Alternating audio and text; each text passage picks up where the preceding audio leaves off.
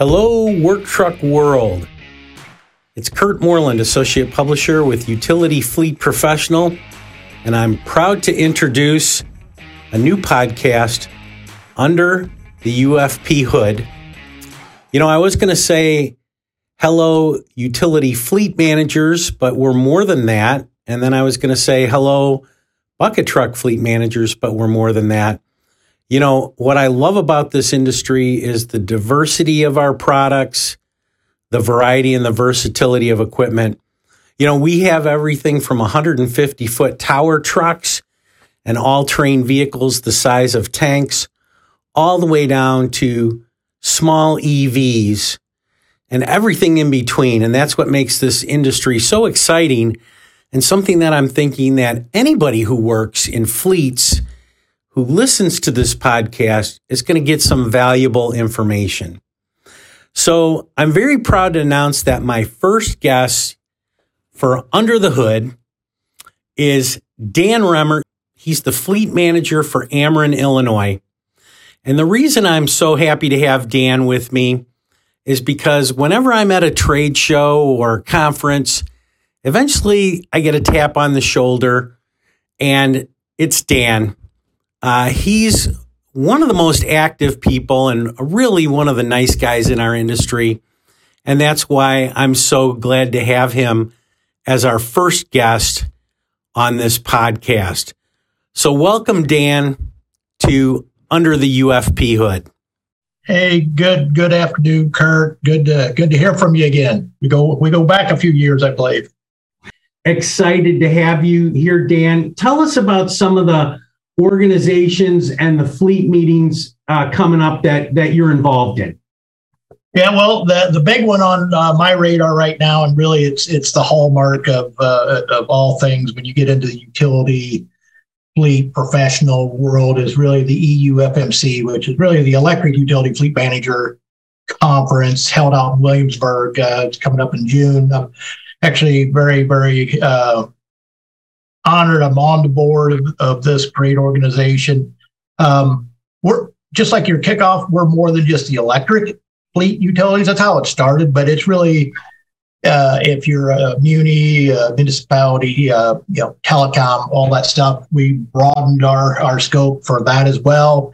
Uh, I'm not as involved as much anymore, but a lot of my team still is. Some of our uh, regional um, fleet folks, and I think it might be one of the first places we met was the Midwest Energy, sort of a Midwest organization.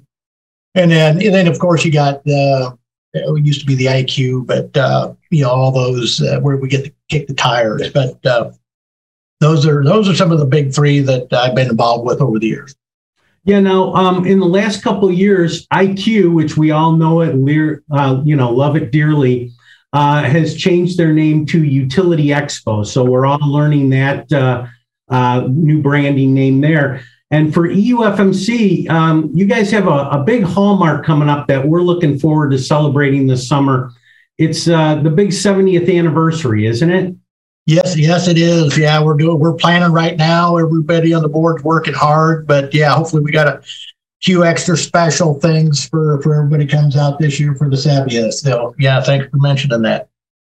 You know, not to put you on the spot here too much, but when I'm when I'm out at the trade shows out in the field, um, I, I, get people uh, who ask me, "How do I get invited to EUFMC?" Because you just can't fly into Williamsburg and show up. You have to be invited. Is there a process that people or vendors need to go through to to get involved? Yeah, yeah, the supplier side is is somewhat unique. It is invitation only. If you go out to the website, you can get on a waiting list and and we review that. So what makes that one u- unique is we try and create that balance between the suppliers and, and it's really about the network of the network and the education of the fleet professional. So uh, it's a blend of um, you know kicking tires, talking equipment, but it's really breakout sessions and the, and the like. So suppliers, there's a process. As far as anybody that owns, operates, manages uh, fleet equipment in the utility segment, uh, if you go online to go to eufmc.com, uh, you can register. Reg, uh, registration opened up actually a couple weeks ago. So Uh, it's already hot and heavy. Uh, last year, I believe we set a record for the number of fleet professionals, and I almost expect this year to even be bigger yet. So that's fantastic, Dan. All right, well, let's get uh, started here. Let's uh, jump under the hood, if you will, with our lucky seven questions. Uh, short and sweet answers. Uh, the first thing I want to ask you is, how did you become a fleet manager and get to your current position? Yeah, interesting ride. Um, somewhat uh, pointed my ship one direction. Part of it was uh, luck and opportunity and hard work, but I, I basically came up through the ranks. Uh, dealership tech started at the local utility in 95 as a technician and if anybody's been around in that time frame that mid to late 90s a lot of churn going on in the industry downsizing and really within a two year period, everybody that was doing fleet management at, at utility basically uh, left, took, took early retirement. So uh, I was pretty much the young guy, and uh, now I now I got to uh, you know do all things fleet management uh, for the utility was Central Illinois Light Company at the time, small utility in, around Peoria and Springfield areas in Illinois. Um, fast forward, uh, you know, like the next three years was some more merger acquisition. So really, within three years, um, we we changed the name uh, twice, uh, added a third company.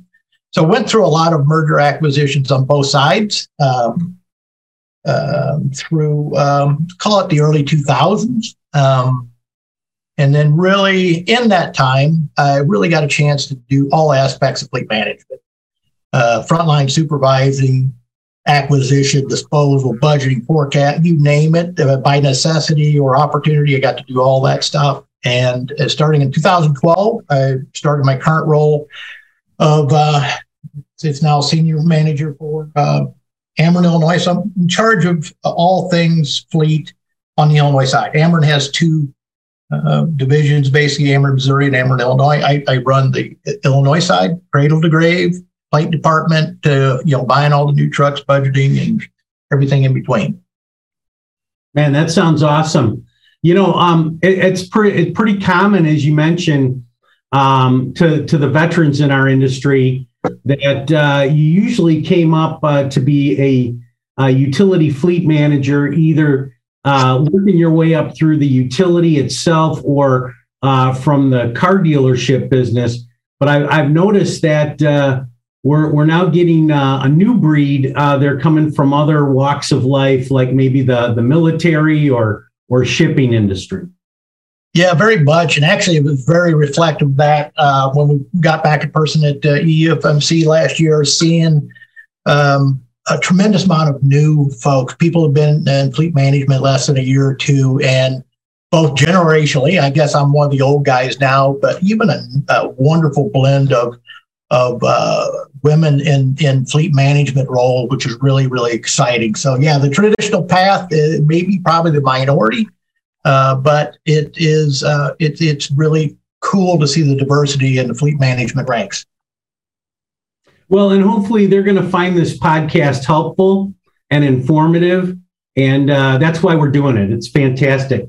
So, um, can you tell us how many uh, vehicles you are in charge of in your fleet? And you already said the geographic area that you cover.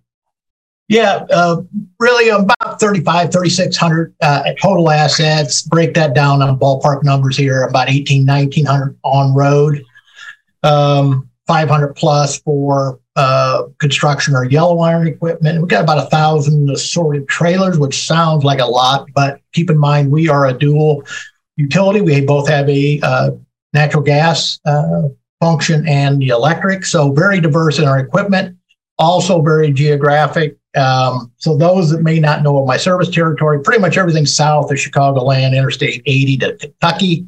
You want a visual, we're about 44,000 square miles, which I believe is the size of the state of Indiana. So pretty spread out. We have a blend of metropolitan areas and um, you know a lot of rural territory. So we have to have a lot of diversity in, in the types of equipment we have. You know, we did a survey a few years back, and uh, some items that I wouldn't think being part of a fleet that showed up uh, were boats and uh, I guess uh, bulldozers to move coal. Yes. Um, what's what's the most unusual vehicle you have on your fleet? Well, we do have a, a boat that gets used for usually emergency uh, situations where you have line or gas, you know, and a lot of times it ends up being a flood situation. But I'd say I'm pretty traditional. I mean, we've got the, the handful of uh, of uh, high reach aerials. We don't really do a lot of transmission work on the Illinois side. Um, you, we've got the track off road stuff, but we're pretty traditional. A lot of service trucks, a lot of buckets. Yeah. Um, pretty much my my makeup. Sounds good. So uh, one of the things that I hear uh, in our industry from our peers is the supply chain issue. Um, tell me anything that you're doing that you can share with our audience uh, that's helping you with um, su- supply chain. Yeah, probably the best thing for the last couple of years. I really got to forget everything that you were taught, learned, you know, uh, sort of the management practices of the last 20 years. So, um, not that you got to abandon them. Uh, think of just in time, right? So, just in time from our part standpoint, you know, we've had to move off of that. So, um, bringing on some additional inventory, trying to outguess what the sh- shortages may be. Um, you know, our, our, parts, the service equipment hasn't been too bad, but it's it's moving target. You know, tires one day in one uh, size, some lubes over the winter. You know, tomorrow it's water pump. So that's part of it. The other side of again of some of those long practices uh, may have some value, may not.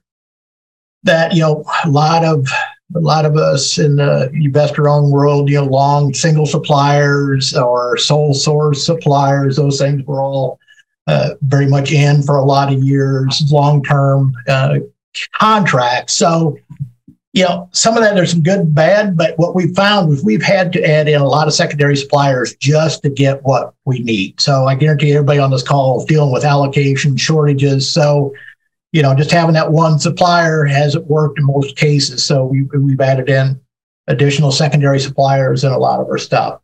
Our longer term contracts during all this remote and, and, COVID have expired, and we've gotten sort of into a trend of just doing one year extensions just to understand what's next. Uh, we're now approaching with a couple of our bigger segments, you know, sort of trying to find that path out of that. What's that look like?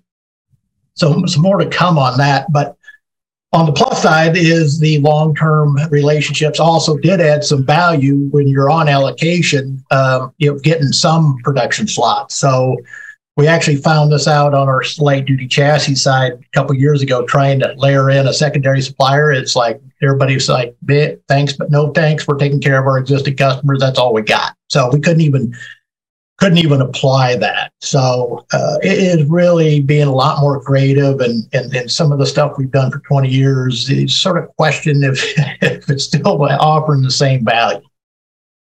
Yeah, um, a few years ago, I would have asked you um, for an update on EVs and you know what you have, but now the I, I guess the hot topic word is what are you doing uh, regarding sustainability?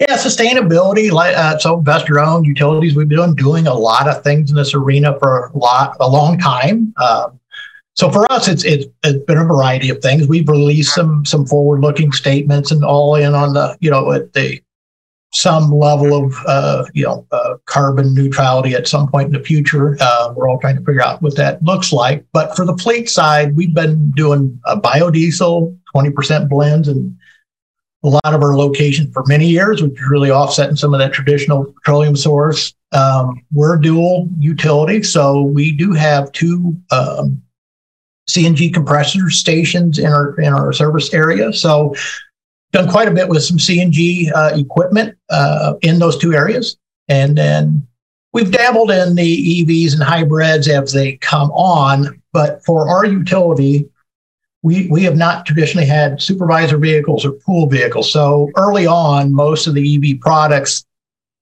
were focused, you know, in the cars and the small SUV type stuff. So we played around with a few, but really it's been this year coming is really when uh, it's starting to get real for us, where we got the half ton um, pickups, you know, full EVs coming to market. And our strategy is really to try a little bit of everything, uh, whether it's pickups or, or some of the other technologies not necessarily going all in on one thing. So we have uh, Rivian's. Uh, Missouri's got theirs on the ground. Ours coming in a, in a month or so. We, are lined for some Chevy Silverados. We're working with Ford, trying to get some allocation on the Ford Lightning. So really getting a blend. Uh, so on that half ton, um, we um, are very involved trying to see what's next on all things buckets. So talking about the class seven and eight aerials actually are probably going to come sooner than all things medium duty. So by the end of the year, I suspect uh, first next year we'll we'll, we'll play around with having a uh, full EV um, bucket truck on our property, which is really going to help us understand all the charging and all the uh, infrastructure stuff needed for the future uh, uh, on that on that piece.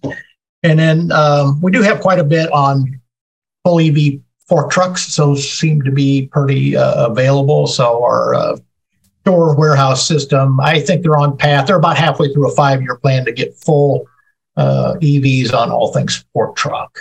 Um, been looking at the yellow iron side or the construction side. I've been talking to a couple different manufacturers, uh, seeing what's uh, coming down the pike. Doesn't sound like it's quite mature yet, but soon. I think there's a niche fit for us there. Uh, we you know, a lot of us utilities tend to run lighter, you know, mini X's and skid steers, and we tend to domicile it back at a location where it's easier for us to charge it. So I think there's a niche there for that. Obviously, like all the other ones, weight concerns, you know, we'll have to see what that all looks. So a lot of activity going on. I think we're at a very transitional time. You know, may look sort of like the 1900s. A lot of references back to that time frame. So we're we're touching everything, and and we're gonna you know to grow as the technology evolves. That sounds outstanding. All right. Well, anybody who uh, knows me and my podcasts, I like to have a little fun with it too. And so uh, I always like to get a, a, good wildlife encounter story. So, Dan, I understand that uh, you may have had a face to face with a bear encounter. Well, yeah, Kurt. So whether it's a wildlife story or or a celebrity story or whatever, I'll leave that up to you guys. But uh, about five years ago, um, had not ever visited the Great Smoky Mountains, so me and the wife decided to do a nice little weekend. Rented a little Airbnb up in the up in the mountains and took in the sights. Did some hiking on the trails out there. It was really, really, really great. But fast forward uh, basically to the last day, and, uh, we're dividing and conquering, getting ready to leave, pack up, go home, and wife she's packing up all things that we brought, and I'm making breakfast. Always enjoy, you know, we hear a noise and I'd sort of lost sight of her. So I thought it was her and she thought it was me. And we realized that wasn't the case. The noise was coming from the porch. So I thought, oh, somebody must be, you know, here to check us out or something. So I opened the door and basically come face to face what I at least think was maybe Yogi Bear. I'm not sure, but big black bear surprised the hell out of him. He surprised the heck out of me. And, uh, we both went sort of in opposite directions fairly quick. So, uh, might have been a yogi sighting. Uh, I'm not sure, but at least uh, got the full experience of the Great Mountains. Well, I'm glad you both went opposite ways, and and uh, he and he or she did not invite themselves in for breakfast. no, I must have already got theirs, I guess. All right. Well, back to a little bit of business. Uh, are you guys doing anything a little different in uh, the shop maintenance uh, department? you talked about you know, parts and supply chain, but uh, anything uh, under the hood or kicking the tires that you guys are doing a little bit differently? Yeah, it really has to do more with our uh, maintenance model, in-house techs or, or, or, vendor supplied network. So we've been a little unique that we we do about 70% in-house with union technicians and about 30% that when especially the smaller laydown art yards or OCs with uh, uh, vendors and contractors. So, and that served us well. But we have noticed now a couple things going on that controlling that equipment uh, availability and reducing the downtime is we're much more creative and effective with our in-house guys. Uh, to be honest you, I've always been an in-house maintenance. Uh, you know, it's sort of where I came from. Uh, but it's really become more and more apparent that uh, you know our guys have a lot more flexibility to be able to search for parts, get things, you know, than when we see a truck go to some of our vendor areas, it, you know, uh, it, it's staying there for a, an extended amount of time, either waiting on parts, but it's also technician shortage uh, and, and, and pains around that. So The other side of it is the recruitment and retention of, of techs. So we're all fighting for a very uh, small group of talent. And it's it just seems like since 2020, it's just accelerated. And for me, I think it's two things. One, downstate Illinois, I think we've been on the top of the food chain to be able to track good talent. But since then, I think there's a just even a lesser hmm. number of, of, technicians, maybe less folks coming into it. But I think the outside is is reacting, trying to hang on to their guys even more. So it, it's really uh, focused on on those two aspects of what can we do differently and and be more efficient with the groups we got. We've layered in things like bringing more of the the, the uh, larger jobs into a hub, larger facility to do those repairs uh, we added in what I would call a hybrid model where we got a non-traditional uh, uh, area, but they're more like a triage guy. They're not doing a full-fledged everything uh, maintenance on that truck, but it's more of a uh, the DOT inspections, getting them out the door, doing chassis inspections and the like.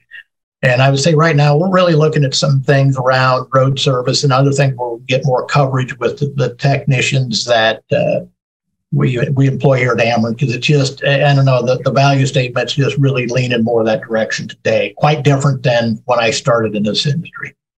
Yeah, traditionally utility fleets uh, do everything in house. Have you guys uh, experimented experimented with outsourcing anything like oil changes or tires or anything? Nah, nah, those were really big years ago. Never been a fan of that. To be honest with you, I'm I'm quite the opposite. That my my philosophy is controlling the PM piece, the preventive maintenance, the oil change, you can better control all things on that maintenance cycle, right? So if you're outsourcing all that, you're really at the mercy of person doing that. And do you need that? Or are they upselling? Or are they under maintaining, which we see quite often? So I'm more of a fan of, of doing that preventive maintenance, knowing what it needs, and then outsourcing the peak work or the things you need. We did the PM. Oh, we know it needs something more than we're wanting to take on, but we could possibly sublet that out. Okay. Well, for my last question, I'm going to try and do a, a, an impression of Doc Brown uh, from Back to the Future. Great Scott, Marty, let's get back in the DeLorean and go back to the future. So, uh, if if uh, uh, Dan could go back and talk to young Dan, what what advice uh, would you uh, give yourself? Well, Kurt, there's probably three things here. So the first one, we sort of talked about it at the, at the beginning, but network, network, network. So tons of industry peers out there. You don't have to learn it all your own. We're all fighting the same battles. One thing I know about fleet people, we're very generous and, and willing to share. So EFMC, local fleet things, you name it, network. Okay. The uh, the second thing is uh, is you really got to make sure you're establishing a seat at the table. And when I say that, I mean internally. So a lot of times, and I've seen it both, whether you come up through the ranks or you're you're you come from a different discipline uh, and you focus on fixing the trucks, buying the trucks, and you sort of hope things everybody notices, but you really need to focus of, of getting a seat at the table with your senior leadership. A, a, wise guy told me a long time ago if you don't have a seat at the table, you're more likely on the menu. And I've, I've, sort of really experienced that earlier in my career where when you get into those lean times, you know, CEOs and CFOs are looking at their, you know, expenses in the fleet. When you look at it as a total segment of capital purchase and the operating cost, we're a real high ticket item. So it's going to get looked at be having those conversations proactively and bringing solutions to leaderships on how you can better manage the cost because they're not all managed by fleet. There's about 50% of those costs that are really directly influenced by the operation people that run them, whether it's idle time, utilization, trip optimization, you, you name it. You, you've got to be communicating, bringing solutions to your leadership.